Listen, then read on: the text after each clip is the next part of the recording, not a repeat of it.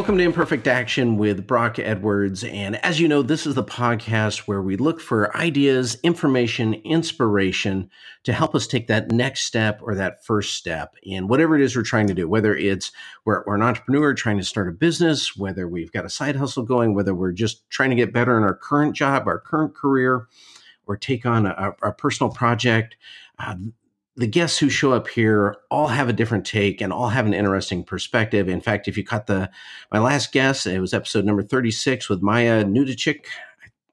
I'm butchering her last name, and I'll, I'll just apologize now. Um, I've already apologized to her for it, but uh, she is with the um, Serbian company Vega IT Sourcing, and was really great conversation focused on creating a happy work environment, and, and that was the key focus there and the belief that happier employees and, and create happier customers and it was to the point where they don't even have a sales force and yet they are this fastest growing company in serbia or at least one of them and so anyway an amazing episode i encourage you to check it out but for today we've got katrina kibben and uh, I, I, should always ask how to pronounce people's names before I start. Did I get your you last name right, it. Katrina? You nailed it. Awesome. Awesome. Um, so K- Katrina uh, was introduced to me by a mutual friend, Don Burke, who was also a previous episode, actually one, I, I believe, within the first 10 episodes. And um, I, I, find that interesting people always know interesting people. And so I love getting referrals from my guests. So Katrina, can you tell us a little bit about yourself, who you are, what do you do, what are you up to? Absolutely. My name is Katrina Kibben. I am the founder and CEO of Three Ears Media. Uh, and our mission is to teach recruiters to be better writers. Uh, we do that in three different ways. The first is through training. Uh, we do small group training as well as company trainings that are completely tailored to your your company and your message. We do research and assessments to let people know where they stand right now because I think that's one of the biggest problems in creating better copy is just not knowing what better looks like or not knowing that it's not good enough right now. Uh, and the final piece, of course, is stepping in and helping people write that content. I've been a copywriter for about 10 years now in this space. Uh, I was formerly the managing editor of Recruiting Daily, and I took on a few other writing gigs uh, in employer branding and recruitment marketing along the way. So now doing it on my own is really exciting and, and a new and unique challenge uh, that we've been going through now for about a year. All right. So for for those who are starting to think, well, I'm not a recruiter, I'm not a copywriter, I don't care. Trust me, you care. Uh, so th- this is, I mean, communication, written communication is one of those just key prime skills. Uh, I, I, always tell people, that, you know, public speaking, learn public speaking. That that is like the best career skill you could ever learn. I would put copywriting right up at there as a close second, if not tied. So why is copywriting so important? I mean, you do it in the context of helping recruiters find candidates, uh, which is great for any business who has to hire people. But why is copywriting so important? Well, to take it out of the recruiting context, because I know your listeners aren't just in this field, I recently went to a conference and was talking to a gentleman who was presenting. And I said, You know, the way you tell a story matters. And he looked at me and he said, You know, you're right. And he told me a story about how he was up for a sales job against an external candidate. And both of them were asked to prepare a presentation that would be given without them there. They wanted to see how you could take an idea and translate it into something that was compelling with or without you to be a true leader, right? And so, what he told me basically is that they ended up hiring the external candidate despite his track record of being incredibly successful with that company because he could not tell the story as effectively as the comparison. And so when we think about stories in the context of our everyday life, persuasion matters, especially in a world where trust is such a commodity. We don't trust anything now because we've been taken advantage of digitally. So the way we say things matters in any context. Well, let's put it back in the recruiting context. I, and, and, I agree, it, it does matter in, in, every context. But you know, you think about it. So, if you're a business owner um, placing an ad, you need to hire someone. I mean, why isn't it as just as straightforward as saying, "Hey, we need someone. You're someone. Come apply." Well, I think there's or, a- or, or actually let, let me spin that a little bit K- katrina. Where do people get in their own way when they're writing that ad? Well I, so there are a few factors at play. Number one we're in a really competitive market. We've all heard about the unemployment rate right? We're under 4% right now. That changes your competitive strategy. If it hasn't changed your strategy you're probably underemployed right now right? You probably haven't filled those jobs. And so you know, to answer your question about kind of looking at it um, from where we're seeing the mistakes, I genuinely feel that there's really good intent. And we were talking a little bit about this before we kicked off the recording, right? So I, I think there's a gap between what people know is great content um, and how to actually do it. And so we get in our own way by saying this is good enough. And good isn't good enough right now. Mm. Yeah, I find it incredibly difficult um, to to edit my own work, mm-hmm. and I, I think, but I think that's like everyone thinks they're a good driver. Everyone thinks they have a great sense of humor. I kind of get the impression that mo- most people think that you know whatever they wrote was, was, you know plenty good enough. Why, why do I need someone else to look at it? Why why why bother with that when I can just put it out there? Um, and yet it, it is brutally hard to edit your own work. So what what kind of well I don't know if I'm digging too far into the secrets here, but you know just kind of big principles it, when it comes to copywriting, when it comes to being you know um, clear and concise and compelling how do you go about doing that? Or, or what's the best way to prepare for do it for someone who hasn't studied copywriting? Right. So i think the first step is to always listen. Um, i think you need to go to the audience who will ultimately consume whatever you're writing and ask questions. Really try to understand them if you can, you want transcribed conversations with them. I'm not talking these one off tweets where you get three people to respond and you call that a like, you know, a quick judgment on the state of whatever recruiting information you're you're sending out. I'm talking about really understanding the trends and starting to hear those messages and then ta- taking that and putting that on your website. Um, and I, I feel like there's a gap um, what happens, and I, it, you listen to people, and then people who are in house very often put their own blinders on and take that information and make it their version of the truth. Uh, and when you do that, it starts to separate the real message that's going to connect with the right kinds of people uh, into some kind of marketing you know, something that doesn't quite feel right. It, though usually it ends up with a lot of buzzwords and and and things that kind of turn you off. Um, and so ultimately, it's it's about getting what's going to connect with the right people and using their own words is the easiest way to do that. Yeah, um, you, uh, sorry, made, made me laugh there a little bit. Just the idea of you know the, the three people who bothered to respond on Twitter as being your focus group. you know I'm right. Um, there are Slack yeah, we, channels. We, we, yeah, we, we do that. We we don't know where to turn. We we throw it out to the world. Um, I think we do that with job postings. I think we do that with market research. I, I know a lot of people go go deeper than that, but it does feel. I don't know. I guess it feels like we've done something. You know, I put on Twitter. These three people responded, so that must be the truth. That must be the direction that I need to go in. Um, and yet obviously, if we were going to put together a focus group, we wouldn't choose three random people who bothered to respond to us. Um, how do you go to go to people then? Because for a lot of people, you know, their, their clients, their customers, their the people they're trying to hire from may not even be in the same city.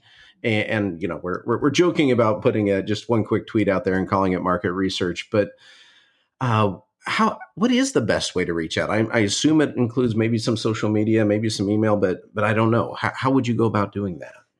So I actually used this exact strategy when I created my company, uh, and it works. Okay, so this pick five people who could potentially be your kind of customer that you already have a relationship with.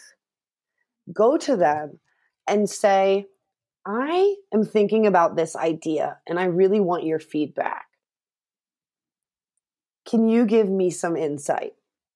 So whether you're in a marketing whether you're sitting in a marketing role and you're trying to figure out how to sell to a customer or you're sitting in a recruiting role and trying to sell a job, this is going to work. So you already have these relationships and maybe for a recruiter right it's two or three of your friends that have this job or you know someone you worked with along the way and you ask a few questions just to understand how they would react so for example if i were doing one for recruiting i might ask if you lost your job right now where would you look first hmm. right that that's, that's an obvious question. thing that ties right to your marketing if i'm doing marketing I'm going to say, okay, if I presented this to you, what questions am I answering? What questions do you have right now? Right? And, and so we're, really just getting into understanding how to address their needs. And when you can tr- translate someone's needs into compelling copy, right, into your marketing strategy, you're having a different conversation because clarity is the number one marketing tactic. If people know what you're trying to say, clarity is what gets you the deal closed. Marketing, job, whatever. So I, I, can't help but notice there that as we're talking about, you know, copy for positions, we're we're talking about marketing. And I I don't know that many business owners think about recruiting as marketing. Um, I don't know that many recruiters think about recruiting as marketing. Uh, maybe they do, but uh, but but it definitely is. I mean, like what, what, you're talking about, you're trying to tell a story, you're trying to get a point across, you're trying to catch the attention of the ideal person whose attention you want to catch. And you know, you don't need everyone's attention. You just really need that that those those couple of people who would be great for the role how can people ask for feedback on their writing? Because I mentioned it, it, you know, from my experience, it's really hard to edit your own writing. And yet, also from my experience, when people tend to ask for feedback on writing, they tend to just say, like, hey, is it good? Mm. Yeah. Well, you know, yeah, good enough. Um, you know, what what what does good mean? So, how what, what's a more effective way for people to, well, one, find good people to give them feedback because you know when you ask your mom, your mom's going to tell you it's awesome, um, which right. is good for the ego, but not always good for great copy. Um, you know, how do you find the right people to give you feedback, and and how do you ask them the right questions? So I think the companies that are really doing this in a best in class way, and I'm air quoting that, um, they're building a kind of train the trainer model where they're training a group of people to support internal um, employees, right? So instead of so for small companies, perhaps they're hiring external experts to come in, audit people like us, uh, Three Ears, where we come in, audit it all, and say, this is how I would evolve your copy. This is how your strategy might change it. Um, and that's really effective for these smaller companies because realistically, you don't have the in house expertise to be really critical. I think it's a bit of that mom effect, right? Like, well, I did it, so it's excellent. Star of approval, mom loves it, we all love it. Um, but bigger companies are taking the step of actually training. So, taking a group, let's say I have 100 recruiters, I'm going to take 10, make them my point people, teach them what good looks like, teach them how to be excellent writers, then teach them how to teach the rest of your teams so that you start to build mentorship and training at the same time. Um, sorry, just, just kind of kind of thinking through that. So I, I like that process of not getting everyone at once, but but you know, building in the experts and letting them them roll it out, but also setting up that expectation that uh, you know we, we, are going to invest in this. We are going to have good copy. Um, you know, it's it, more it's, realistic it's a realistic approach to the future, right? Because there's going to come a point where you can't afford a consultant or you really struggle to create consistency across the board. These are issues we run into across everything, whether it's use of technology, training, creation, and copy suffers. Nine times out of 10, copy truly suffers. And so, from my perspective, that's just a better way to to actually create the outcome that you're looking for, which is better storytelling and more consistency. Uh, I'm I'm changing gears here a little bit, uh, Katrina. So uh, I, have got to ask about the name of your company. So Three Ears Media. How how did you come up with Three Ears? Yeah. So I launched the company. Um, it was not as planned as I may have hoped, and I actually spoke at an event that day that I launched my company. And so in that process, the organizer of the event, her name is Shannon. She's over at SourceCon, so shout out to Shannon. But uh, she she was like, Katrina, I need a company name. You know, you can't be Katrina from nowhere. What's your company name going to be? And I knew I was going to launch the company that day, but I still didn't have a name. And I looked at my dogs. And so, backstory, I call them three ears because one, they have four ears, by the way. I always have to clarify that part.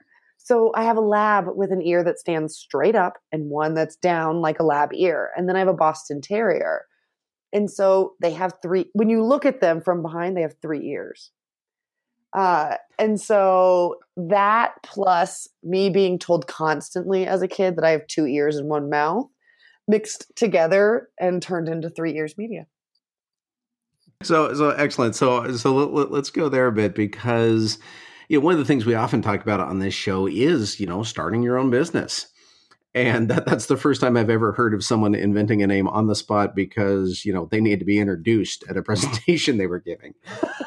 right. Um, yeah. So, so that's great. You know, I, I was, you, you just never know with a company name because sometimes it seems like people invest, you know, weeks and months and market research and committees and all this to get to a great name. And other times it is truly just kind of the off the cuff thing. And then you go with it and it's totally fine.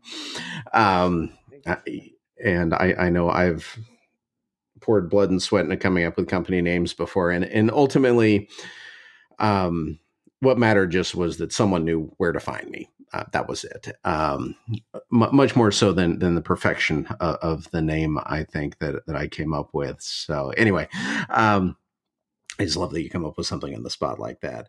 So well, let's talk about starting your business. So, what have been some of the kind of the realities around starting the business that that maybe you didn't expect before you launched, or uh, maybe I just frame it as, you know, what advice would you give to someone who's looking to, you know, maybe leave the corporate job and, and start their own business? Absolutely. You know, it was a big leap for me. I was actually just talking to a friend earlier today about how, you know, I launched when I launched my first company uh, it was about mm, four years ago now. I launched it, filed my LLC, and shut it down four days later because I had another opportunity come through. That's pretty uh, much uh, and re- I look back time. on that. I know, right? I decided it was going to fail. And so I think so many of us go into entrepreneurship with either this disastrous feeling like everything's going to crash in around us, or this unending enthusiasm. And what I would tell entrepreneurs is that we have to learn how to thrive in the in between. Mm. This is a concept that my friend Jamie Varin wrote about a few weeks ago in her newsletter. But basically, you know, we, the majority of our lives, especially as entrepreneurs, are spent on the in between, right? Not on the highs or lows. We have to thrive in the middle and find such great joy in that.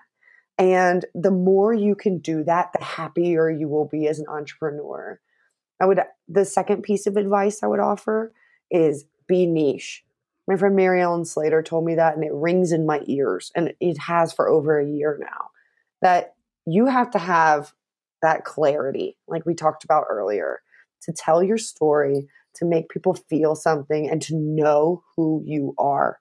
If your customers cannot recite who you are without any influence from you, you are not doing marketing well and you're not telling your story effectively. Now, I think that's that's hard for a lot of business owners. It, it's certainly been difficult for me when, when I had businesses because it feels like you're you're tuning potential customers out.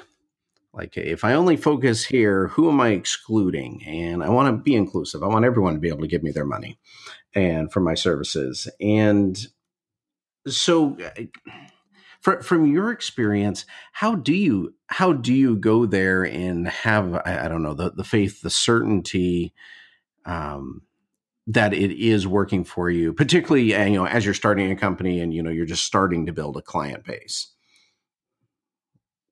And for me, the way that I found that was constantly reaching out to people to get that advice.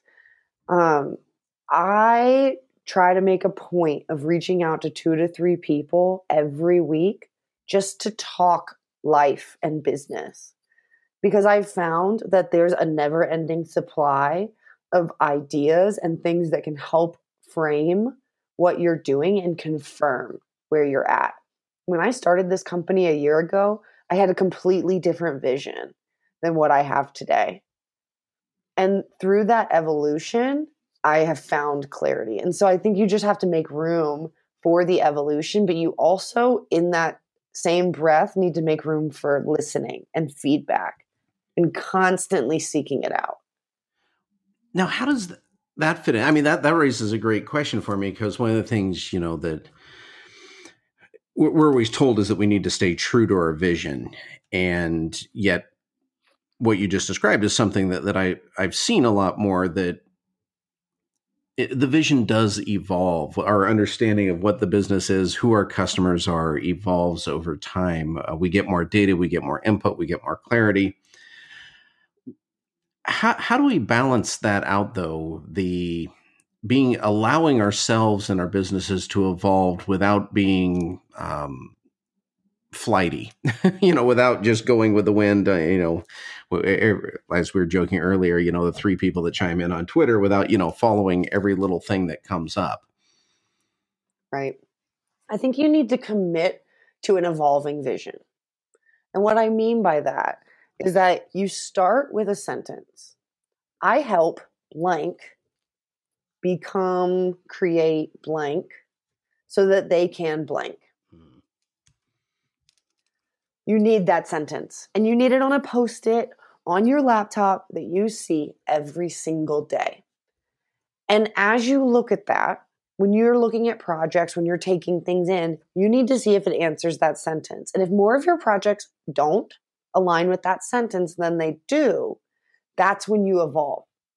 Okay, maybe I don't help um, truck drivers become better drivers, you know, so that they can get promotions in their job, right? I don't do that but there's somebody who does. And so if we have that sentence and we look at our work in alignment with that and continue to pursue that answer and how we support them, it will evolve in a measured way. Now, let me just asterisk that by saying that I have jumped many times too early. I think I'm one of many entrepreneurs who has jumped at an idea and been like, yeah, I got it, and just spent two weeks building something. And then all of a sudden, you know, the screeching of the brakes, and you're like, oh man, I just wasted two weeks, hmm. right? We've all done it. Don't be hard on yourself. If you can just get down to that sentence, know who you serve, your purpose. And I listened to that actually in one of your podcasts earlier today. When you know your purpose fully, right? And you have that service in mind, you can I think you can evolve in a more structured way. Yeah. So uh, tying into that there um and I sorry I'm kind of pausing here just as I'm thinking through what what you were saying that there and evolving it and you know it, it's kind of kind of interesting to me like so you, you do copywriting for recruiters like no one when they're a kid says that's what I want to be when I grow up. You know, like all the adult jobs, no kids know about what they are. you know, I've had jobs where I can barely explain them to my friends, let alone my children. Um, and but through that process, you know, we we we grow, we learn, we we find things, we find kind of our niche, we we find what we're interested in. And you know, you so you become an entrepreneur, and, and I'm always curious about kind of the downsides to entrepreneurship. Not to bring anyone down but just i like the reality of it because you know you, you hear about the the 10 years it takes to become an overnight success. And yet if you look on instagram or facebook it looks like you put up a website and pretty soon you're trying to decide where to park your ferrari. And, and you know that's just not the reality for anyone i've met. Um, what is kind of the the gritty reality to to being an entrepreneur to living that dream job that, that you wish people knew about you know i think there's two sides to it the first one is the lonely factor especially as a solo entrepreneur when you come from a world where you've always worked on teams where you've always been a team contributor and then going to a world where you are the beginning end and final say of everything, it can definitely feel very lonely. Um, and I think the other side of that is just the constant insecurity. Even the most confident people in the world have a sudden thought that their business could fail. Mm. And, you know, depending on your levels of anxiety and probably medication as well, you know, it, it probably goes up and down. But I think everyone thinks about failing. And at some point, you will have to deal with a feeling of the fear of failure, and how you handle it will influence the outcome of your company. Hmm. How do you prepare for that? Because it is scary. I mean, you don't know what the future is going to hold. And, you know, in the day job, you don't know what the future is going to hold, but you can probably count on that next paycheck. yeah. Um, Whereas, you know, on your own, like you say, you know, that that's not always true. Um, but you know, if you, you also just can't give up the first time it gets a little uncomfortable for you or gets a little lean. So, right. What what are four days into your company like I did? so so what what are your tips or how do you suggest people deal with that? I mean, I mean, you can't solve everyone's anxiety, but just you know how how can you gear up to be able to deal with that? Because like like you say, you know, it's coming. Yeah. Handle your financial anxieties first. This was a piece of advice that someone gave me like the day I launched the company and it is excellent advice. So basically, he he told me build recurring revenue, figure out how to make sure that you get paid every month. That's step 1. Um, so whatever you do, there is a way to build retainers and recurring revenue. You just need to figure out what that is and pursue it heavily for the first 6 months so that you know where money is coming from for, for the next six months. And once you're able to qualm some of those fears around the finances, I think it's a lot easier to look that fear in the face and tell it to shut up. As we start to wrap up today, one of the things, I mean, and this has been great conversation. I mean, we started off talking about just copywriting around um, for recruiting and turning that towards marketing and getting really clear on, on, the writing that we're doing and the stories that we're telling and the way we're communicating, but then really branching off also into just um, being an entrepreneur, setting up your own business. What does that look like? What are some of the things to to think through? So. I love the evolution of, of that conversation there. A lot of really great stuff. I know I took a lot of notes as we were talking there. Um, one of the questions I always like to wrap up with actually two questions for you, Katrina. First off, is where can people find you? Threeearsmedia.com and three is spelled out. I'm also the only Katrina Kibben there is. Nice. So if you spell my name right, you will find me. All right. So for everyone listening, um, that is K A T R I N A, and then Kibben, K I B B E N. Uh, that's nice. Uh, I am. Uh, I, I, think there's one other Brock Edwards out there who um, shows up and um, but it, it is very nice having a name that's all yours and and i'm older than him so i got all the brockedwards.com and twitter handles and all that so anyway yes um, uh, early mover advantage i think there so anyway um, well my, my last question then is always just uh, how can people help you out what what would your ask of the listeners be I just want people to pursue telling better stories and to take advantage of opportunities to learn to be a better writer. Nice. Very good.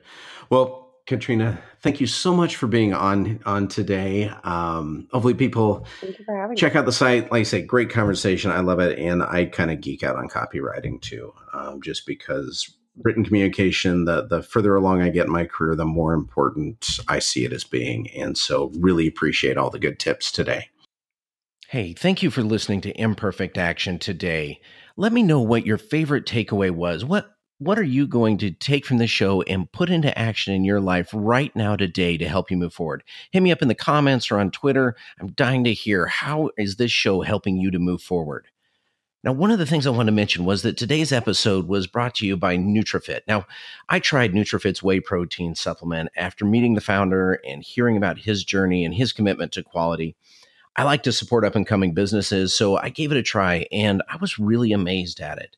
Now, I've had a lot of different protein drinks, but what made NutriFitt different is one, that it mixes immediately, and also that the chocolate flavor actually tasted like chocolate. You know, so often they taste that like some kind of chemical engineering science project rather than just like food. And on top of that, NutriFitt has no artificial sweeteners, colors, or preservatives. Plus, it includes probiotics, and I find it to be easy on the stomach. Now, the true taste test of it all is that my teenage daughter even likes it. She often has a shaker cup in the morning just on, on her way to school. Now, there are a lot of supplement brands on the market, but I do want to mention that NutriFitt happens to be my personal favorite. And as a listener of Imperfect Action, you get 15% off of any order. When you're at checkout, after you've picked out your products, just use the code TAKE ACTION. And that's written as one word, just take action at checkout. Now, my personal favorite, and I'm not trying to influence you here, but is the double chocolate whey protein. And you can order right on NutriFitt's website. That's N U T R I F I T T. There's two T's in there. So nutrifitt.net. And let me know what you think.